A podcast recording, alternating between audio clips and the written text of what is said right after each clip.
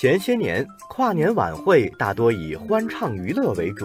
还出现过砸钱抢明星的现象。这两年跨年晚会在形式和内容上都有较大变化，不再只是明星大拼盘，还有各种文化元素的呈现。晚会开始前，各电视台今年的跨年晚会有什么特点，就被消息灵通的网友列了清单。比如，央视在晚会中大胆创新，对2017年度社会现象进行回顾总结；江苏卫视以“让幸福照亮你”为主题，给人以温暖跨年的直观感受；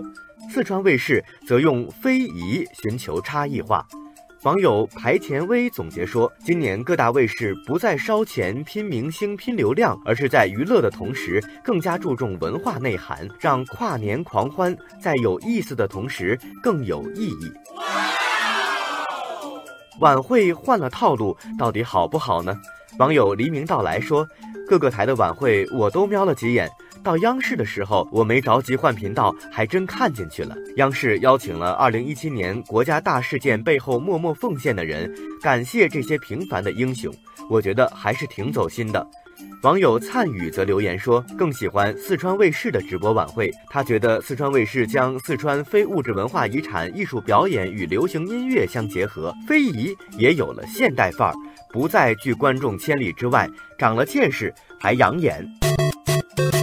看来，无论是感恩文化、传统文化、好人文化、创新文化，各家电视台打出的文化个性牌，成功吸引了网友的关注。